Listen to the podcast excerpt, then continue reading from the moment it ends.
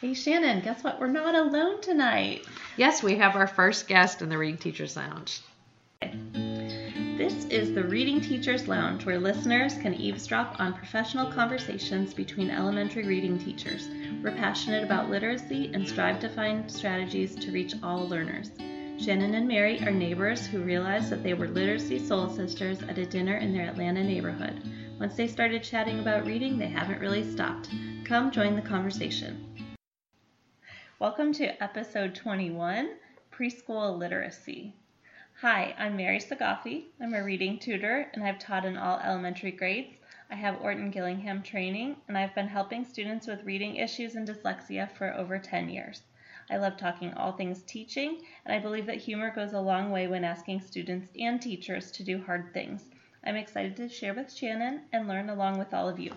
Hi, I'm Shannon Betts, and I've been teaching for over sixteen years. My specialty is locating the missing pieces in students' reading development and choosing just right activities to fill those gaps. You can find me online at reading development dot com and at R D N G Development on Twitter and Instagram. And tonight we're going to be talking with Emily Howland. Um, she's a preschool educator, and she's worked in the classroom for a while now. You guys are in for a real treat. She has lots of great advice, especially um, related to pre-kindergarten skills. So we're going to head to the interview now. All right. Hi, Emily. Welcome to the Reading Teachers Lounge. You're our first guest. Well, thank you for having me. I'm honored to be here. We are so honored to have Emily Howland with us today. Uh, Emily is an educator. She has been working in preschools for a number of years now. She has experienced the whole gamut. Um, she has three children of her own. She has been the assistant director at the same preschool. She taught at that preschool. She's taught at a number of other preschools. She offers a whole wealth of information. So I know that there are lots of parents listening. What we're going to be talking about today are the pre-skills that children need before they get into kindergarten. So and we, we talk a lot about the foundational skills. So this is sort of the foundation for the foundational skills, right? Exactly.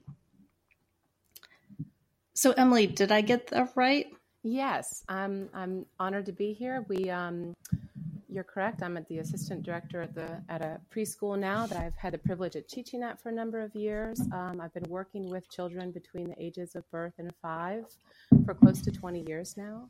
Um, the the age is just a fascinating age and a rich age for the type of uh, literacy uh, develop that, development that we'll be talking about today. Awesome. So here at the Reading Teachers Lounge, we talk a lot about uh, pre-reading skills, but I think one of the big things that we talk about are the social and emotional ill, the social and emotional issues that are dealt with during the time in the preschool setting. And for some parents, they're concerned about the big transition to kindergarten. Um, what do you recommend for parents as they prepare their students for kindergarten? The number one thing I recommend is just what you said, to give a lot of time and space to help children build skills around self-regulation and social working. So everything from conflict resolution to how you build a friend. Um, these things are really crucial to all sorts of learning that happens, um, you know, to and through college even. So that foundation is critical, and it's important that we as parents and educators resist the urge to bypass um, uh, that time and rush into what we kind of consider to be these hard literacy and early math skills um, and take away from children the opportunity to really explore and engage and learn about themselves and how to regulate themselves. Kid, I haven't heard that term a whole lot before used with early, early childhood, Emily. So can you kind of define self-regulation and what that looks like? Yeah. As a parent and as a teacher, I'm trying to think what that would look like for a three and four year old child. For a three and four year old child, that means it starts with being able to identify the numerous feelings that you have in response to something during your during your day to day. So whether that's glee or frustration or anger or sadness or fear, um, being able to identify that first and be able to name it internally, and then start to develop ways that you can handle those different emotions and control them so that they don't impede your learning or your engagement in environment. So we work a lot on this with with the preschoolers in our environment, um, a lot of coaching and social skill building. So in the moment of a conflict, of a toy that's been grabbed coming in and looking at that as an opportunity to teach that skill of how to handle that frustration, advocate for yourself in an appropriate manner, and then move on so that you can get back to uh, learning in your environment. Okay, that reminds me of something I had happen with my son when he was about two, and he was really, really angry, and he used to like lash out and hit a little bit when he was angry, and I was training him, use your words, use your words. And so one day I said, use your words, and he looks at me and goes, words. What words? Exactly. Yeah. And I said, okay, you need to say, um, I feel mad. And he's like, I'm mad, I'm mad. That became his words for a while and, until he learned exactly more words. It. You are at, you are you are providing children with language to use. They'll eventually incorporate their own language, but you want to start with some language that you know will work and and have them practice right there in the moment. Um, you know, in a lot of in a lot of schools, there might be a, a timeout situation where the children are separated, but that really takes away this learning opportunity for both sides of the interaction. So you want to come in with the words, you want to have them practice right then and there, have them work on matching their tone of voice to yours. So it, it comes off as an assertive statement, not a passive or an aggressive one. Mary and I were talking in a different episode about metacognition and thinking about thinking, and this sounds like that at the most basic Absolutely. Level. It's all about communication, in my opinion. Kids really need to have the words. They need to have the words to describe their learning. And then they also need to have the words at an early age to describe how they're feeling, how they can move through their day, how they can learn to transition. And those transitions really apply to elementary school yeah. eventually. And beyond mm-hmm. that, I would say, you know, and we're we're we're here today to talk about literacy. And, and literacy really begins with the language at this age. So having children be in a language-rich environment, including these moments of conflict, which are very real and very practical for them, mm-hmm. is a big part of literacy development. So they're connecting how powerful their words are, and that in a in a way that's very meaningful for them, and the words of others and the words of um, the adults that work with them. So this is, in my view, very much an important first building block to language and literacy development down the road. I think I just want to piggyback a little bit on this. So my daughter is very verbal. She was born very verbal, essentially. Um, however, she was also very passive. So she would have conversations with adults and she would obey and do whatever she was supposed to do. But when it came to playing with children, even at the age of eighteen months or so, she was so passive. She would just sit and the kids would take their toys away and she would cry. And so the, one of the goals that we worked in preschool on was developing her assertive voice. Mm-hmm. And I think that that pre-skill was so essential. And I think that for her, moving into the elementary school, that's going to be such a huge skill that she has and an advantage that she has over other kids who haven't really built up those social skills yes. yet. And I, I agree one hundred percent. So, I could see that playing out in her writing, right? Developing her voice. Go ahead and yeah, say what just, you're going to say, Emily. Mary, you hit the you hit the nail on the head with what you want um, for Nina and for all children is to be able to really develop a sense of security and safety in their school environment, and that, that's done through their assertive voice. So, with that, she'll be able to bring all of her brilliance out in kindergarten, third grade, middle school, and beyond because she feels like she can handle it. She's got, she's got a path that she can advocate for herself and bring her brilliance out. So sometimes you do see kids who kind of develop a coping mechanism to a, a hectic and sometimes challenging school environment of just retreating. And we want to work to avoid that as well. Right. I, I see that with my struggling students often. It, they almost feel like success is so far out of their reach. It's almost like, I'm just going to avoid, avoid, avoid. Yeah, disengagement. And one of our past episodes was just about the big secret and some of the behaviors that kids demonstrate when they're not reading and how frustrating that can be. Um, But I think that this hits the nail right on the head, is just making sure that they are secure socially and emotionally going into kindergarten. And then that kind of carries over to all these other academic skills. Um, okay, well, we have a few other questions that are about reading and pre-reading skills. So one of the first ones are, what are the pre-reading skills um, that are developed in the preschool setting? What could you see uh, like on an everyday well, you know, basis? It's interesting. So everyone's pretty familiar with the the obvious one of looking for children who can recognize letters or start to form letters. But um, we actually back way up and we look much broader at what literacy is in young children. We look at how they're able to respond to a read aloud when the teacher's reading a story. Are they engaged? Are they able to answer questions about the text? Um, Are they be able to, you know, even for the little ones, the one and two-year-olds, can they orient a book correctly? Do they treat a book with care? Do they have, you know, a sense that text is meaningful and can be read? Um, we look at storytelling, you know, after we read a, a favorite story during circle time, and then if we provide the children with props that kind of Uh, simulate things from the storybook, can they retell it through their own actions? Um, are they making that connection there? Um, so we look at we look at that sort of thing um, things. Then we also look at, you know, when you when you think about the sounds that um, words make. We do a lot of games with you know you know having fun with what words start with a n, n sound and really playing with that, and then.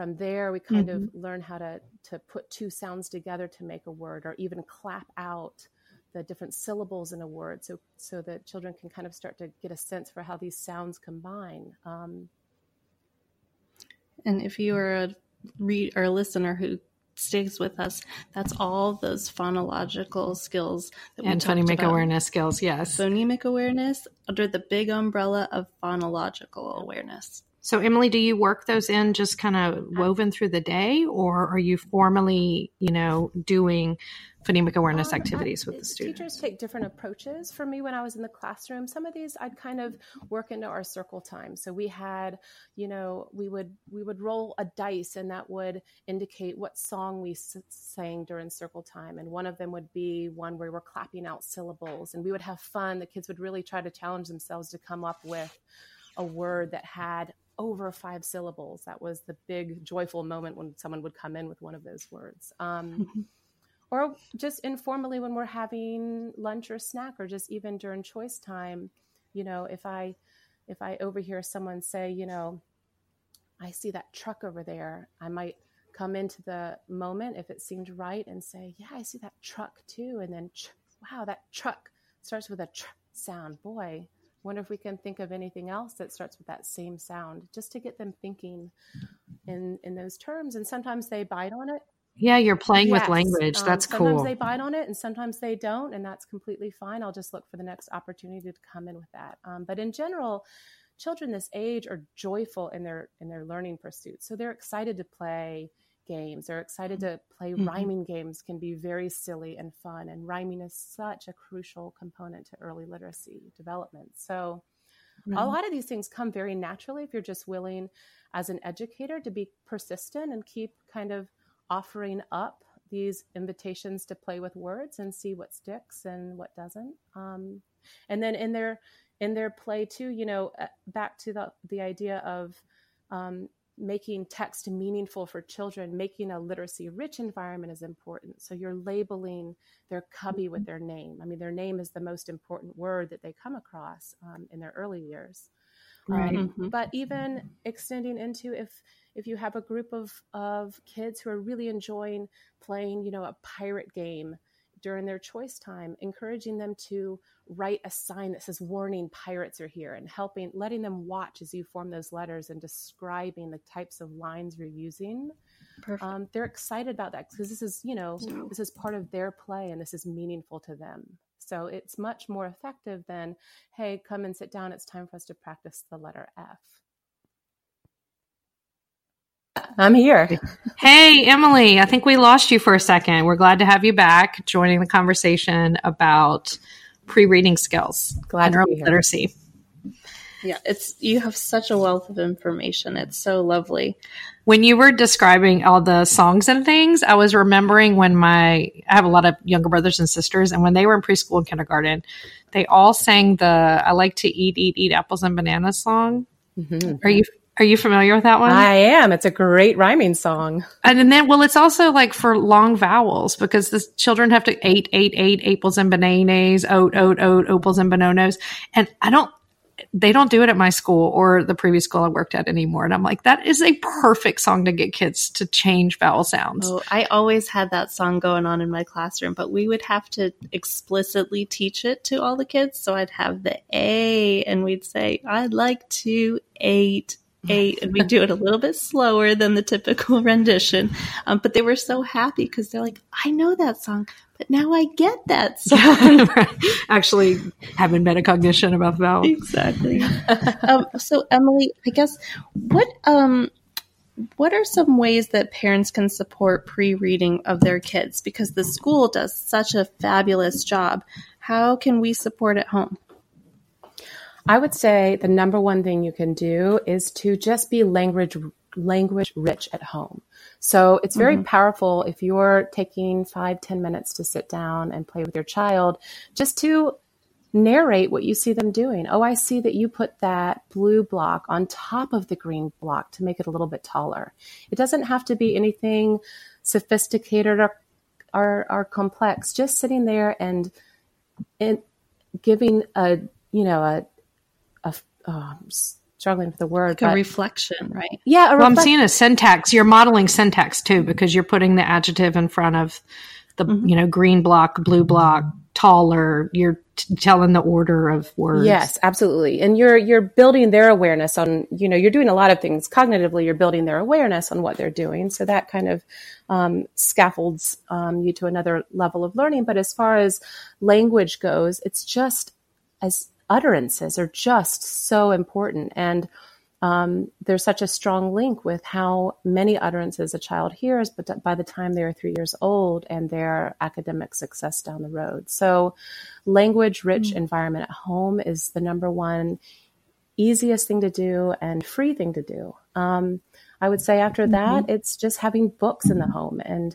reading and sharing uh, a love of reading with your children. So, and teaching them how to care for books and, you know, really talking about mm-hmm.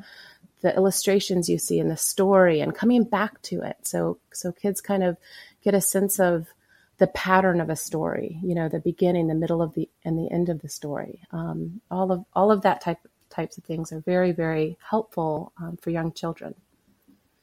Yeah, when you were describing the students on the carpet, retelling the story and sequencing, I could see that being done at home as well. Yes, yeah. Yeah, definitely. I think the other part is that parents, you know, always feel like, oh, I have to do more, I have to do more. But really the answer that we often say too is just read, read, read. Yeah. And keep reading.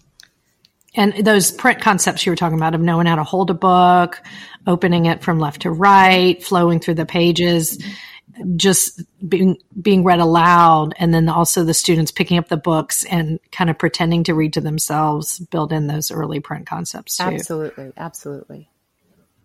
So our next one is the writing skills. So what do writing skills look like in a preschool setting? Yeah, you were just starting to talk about that when we got caught off. You were talking about a pirate. Yeah. So something. Children, yeah. So in that example, um, one, one building block is, is letting kids just watch you form letters. And I think it's good to model too, you know, making mistakes, because sometimes kids get a sense of, I think they pick up from the adults in their lives that there's, there's kind of an expectation of, of being able to master this skill. So that can be um, discouraging to some kids. So modeling, making mistakes and trying again and persisting is really important when you're writing. So I'll, when I'm writing, I'll make mistakes on purpose and then, oops, I didn't, I didn't really like the way that looked. So I'm just going to erase it and try it again. Um, or maybe I'll keep working on that tomorrow. Um, But even and I think that's such an important yeah. skill that sometimes gets lost in the elementary school, especially now that time seems to be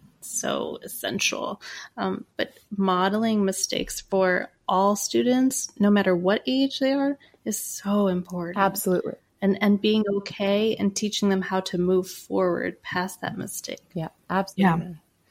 Are you expecting them to get any spelling correct, or are you okay with just scribble writing, or what is the what are the children really doing when they're in writing? The pre- and is it on primary yeah. paper or what? In the preschool setting, we're not even quite there yet. Some some children do get okay. there, so you meet them where they are and you can provide them with those things. But the bulk of the the the, the early writing activities that we're doing in the preschool setting um, is, you know, we'll talk about letter shapes. We'll encourage them to try out on their own. We'll we'll encourage them as they are.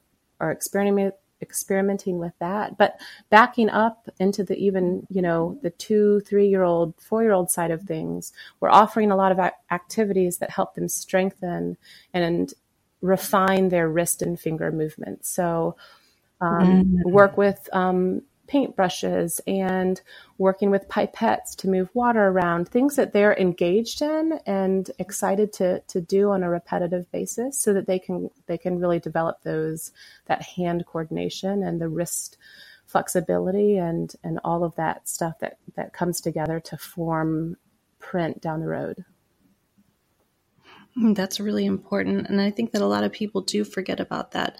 Um, you know, as soon as kids can kind of grip a crayon, you can get them to start writing and just writing and putting whatever their mark is on paper, and then starting to get them to draw and having meaning for those symbols. And then eventually, you know, you can keep modeling, and it doesn't have to be pencil paper tasks. It can be chalk. It can be sticks and sand. It can be a whole array of things, right? Absolutely. Emily? And it's, it's good to get paper up on easels and let them do it from a standing position and, and be coordinating their, their whole upper arm and their body as they are making marks on paper. And um, the one thing I would add also, you know, talking about crayons and pencils is that It I, I love pencils and crayons for for early childhood, and we I, in, in fact, if you take these writing instruments and make them smaller, break a crayon in half, and give it to a child, mm-hmm. the way that they pick it up actually naturally kind of encourages this um, pincer pincer grasp that's going to be helpful down the road. So there's some things you can do to kind of set them up to to start developing that efficient hand grip on a on a writing tool. I love those little golf pencils, especially for for uh, like four, five, maybe even six-year-olds. Yeah. Um, those are the perfect size for their little hands. Yeah, and they don't have erasers, so then you're, it encourages students to make mistakes, and then they just cross it out, and it's no big well, deal. I also want to say that sometimes our listeners have older kids or kids that have developmental delays or whatever it could be. Um, if your child is struggling with fine motor skills like that, if you put um, even like a binder and just kind of leave it at a little bit of an angle and have them write on that, it takes away the pressure from their wrist, which is what Emily was saying before. When kids work on an easel, it naturally has their arm vertical. And sometimes when kids are not developmentally able to hold the pencil, they may turn their wrist and you see them kind of like contort their body. Okay, I have a second grader who's doing that. So right. And I might so have to try the binder trick that, tomorrow. Mm-hmm, yep. What you're going to do is just elevate it, and you can do it with a binder and just have them write on the binder. I've seen that there are some clipboards that are a little elevated at an angle like that too. Um, or just have them write at the board. Stick yeah. a magnet on the board and have them do their writing on the board. Just a, a little tidbit there. Yeah, I like that. That pincer grasp is so important. I had a an intervention student um, for two years. I worked with her in kindergarten and first grade, and she could not remember her numbers, names, or her letter sounds. I mean, her memory just was not there. We would work on it. We worked on it. We did multisensory. We worked on it. We worked on it. I mean, it would just be in the brain and out the brain. Mm-hmm. And one day I was watching her pick up blocks, and she was picking them up with like this weird sideways hand motion. And all of a sudden I realized she didn't have the pincer grasp at all. She could not put her hand together like that. And I um, contacted a friend of mine from college who's an occupational therapist. And I was like, what do I do with this student? And she sent me all these interventions to work on the pincer grasp, like having the girl put coins in a piggy bank mm-hmm. and pick up buttons and lacing and all these other things. And I did that with for like a couple weeks with the student. And then I taught her some of the letter sounds again, and she remembered them. Really? And I swear it was like some develop, I'm not a brain expert, but like it was some developmental thing where like her brain was not going to learn hmm. anything until her brain could have the pincer grasp. It was crazy. Hmm. Yeah.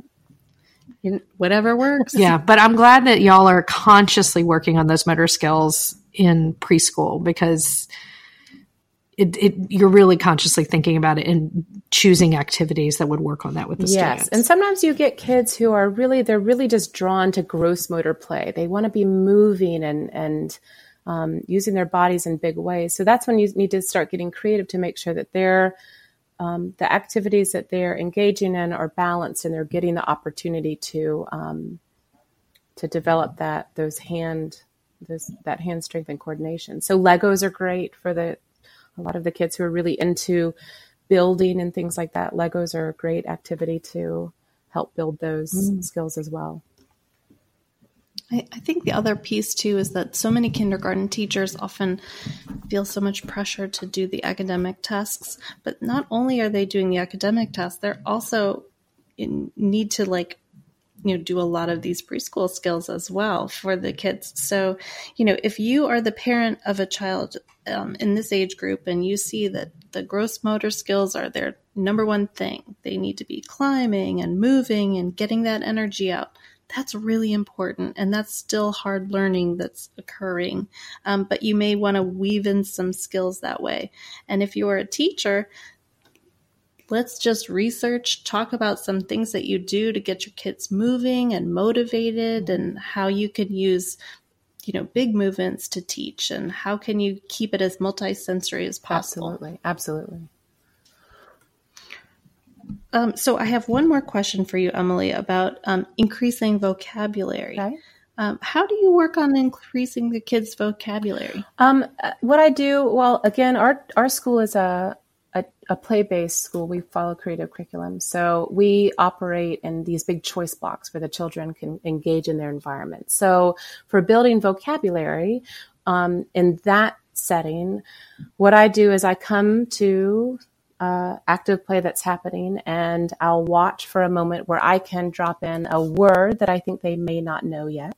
And then I will consciously use that word at least five more times right there with them. I'll keep putting it in context and um, and using it a little bit differently within their play so they hear it.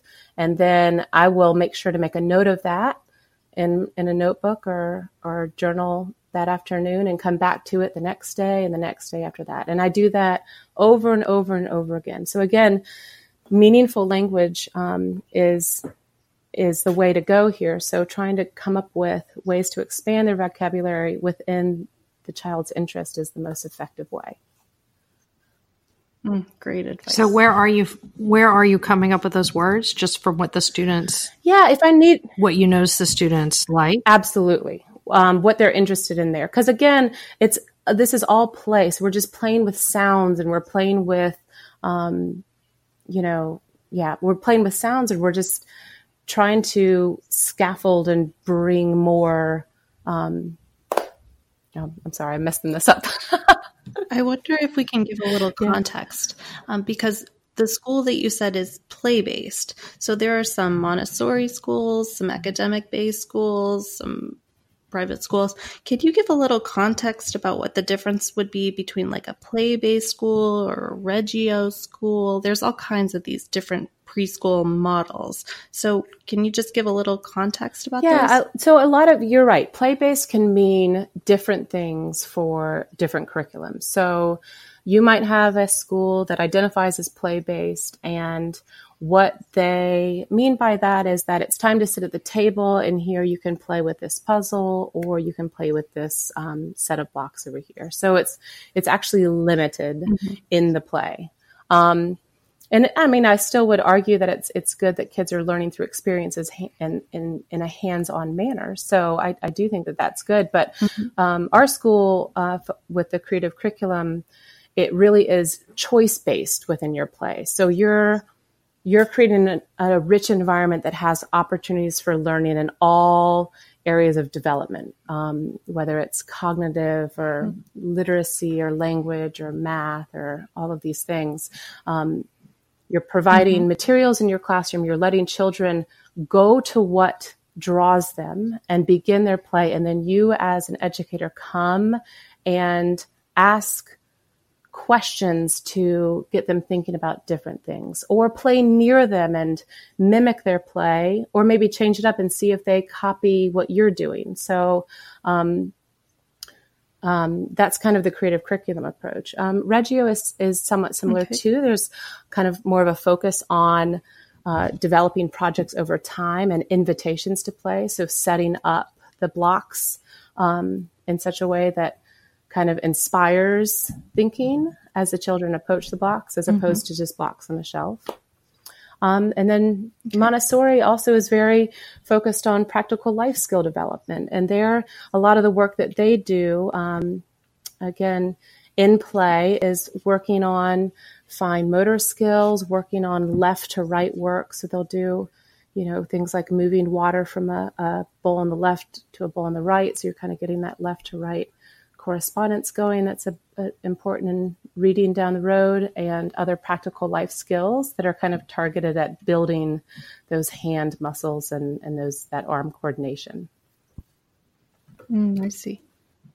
Great. That's so, really helpful. Yeah. So I want to, I'm kind of going back yeah. to the vocabulary because I want to picture it, because I've never seen yeah. y'all's preschool. So if they're playing with the blocks and the teachers, y'all go and you engage them in conversation yes. Yes. that's meaningful mm-hmm. as they're playing.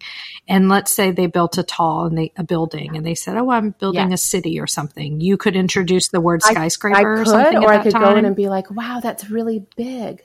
That's really large. That's enormous. Enormous is really, really um, big. And then I'll come back in and drop that word enormous again. And maybe I'll play with the word. If they're, you, you kind of have to go with what interest level you're getting from the kids. Um, you know, we might, I might in the moment clap out the word enormous. Wow, that's got, how many claps can we put into that word and see how many syllables are there? And um, yeah, build on that. Maybe, maybe later in the sandbox, somebody takes a giant scoop of sand and I can drop it in right there again. Wow, look, you scooped such an enormous pile of sand up. Wow, look at that. And what what is amazing to me with this age group is nine times out of ten, I will hear them using that word in context appropriately right. within the next next couple of days. Oh. Oh, wow, because they're such sponges yes, at that yes. age. Right. Well, they're so interested in sounding yeah. grown up too.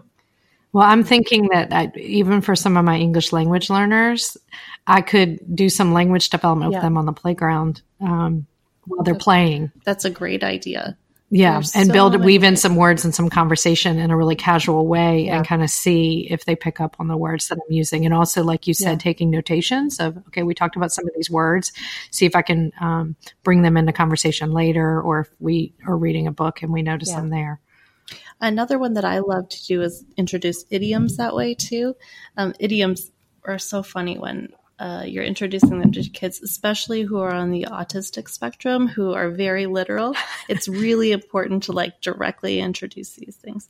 Um, but I will say that my daughter is four, and she heard the phrase "a real oh. knee slapper." So now, she, if anything is funny, she goes, "Oh, that's such a real knee slapper," and it's so funny. But the way she that sounds she, old-fashioned, exactly. But you know, it's something that she can take and use in her everyday yeah. life. And all those things are so important. Um, and I really do love the way that the children and the teachers and the whole community really builds language into, you know, their everyday experiences. Yeah. And I think that's really what parents can take away too. That's what you do. That's what a language-rich environment is. I have learned so much from talking to you, Emily. Yes, thank you so much. Okay, so we we have three helpful skills for children as they enter pre-K and kindergarten. So let's just recap it a little bit, because for me, the big takeaway was feeling secure in your social and your emotional mm-hmm. context in school, so that you could really take in all the academic things that you really need at that point. Yeah, the self-regulation that you talked about. Self-regulation. Uh, the other one is read, read, read at home. Yep. Yes. And I think finally, just keep creating a language-rich environment. Yep, absolutely. Yeah. This has been so wonderful, Emily. Anything else that we should really, you know, tell parents to really capitalize I mean, on I at think this stage? Just just take advantage of um, this joyful learning that happens right now. So have fun. Mm-hmm. Um, you know, make yes. make reading time a time that you enjoy as well. Um, you know, try to block out the busyness of life so that you can you can really enjoy that moment, and that joy and that energy very much spreads and kind of sets a foundation for um, your child's approach to, to learning and reading down the road. Oh, I loved this conversation. Thank you was, so much, Emily. Yeah, thanks for coming to it the Reading Teachers pleasure. Lounge. Thank you all for having me. Wow, what a great conversation. I'm so glad that y'all got to hear all of that. Um, we both learned so much from Emily, and I hope that you did too. This chat um, helped me understand my own young children that I have at home, as well as understanding the early reading development of my students. Yeah, likewise, it makes me feel so um, honored to know Emily, and I really, I respect the work that she does every single day. It's fantastic. So we've got other interviews um, scheduled coming up soon, so I hope that y'all enjoyed us having a guest on the Reading Teachers Lounge. So thank you so much for listening to the Reading Teachers Lounge podcast. We would like to thank Jordan Kempker for providing the original music and Allison Zane of Fruit Creative for the artwork. If you could, please write us a review on iTunes, and that will help more teachers find us. And it also it makes us feel so good when we check iTunes and see y'all's reviews. So thank you. Also, if you find our information valuable, please tell a fellow teacher or parent to come and check us out on our webpage, w w w dot reading teachers lounge dot com. We put all of the resources that we cite on the website and lots and lots of pictures. So it's a little bit like a blog post with with links and um, visual aids. So check out our website in addition to our Instagram. Thank you.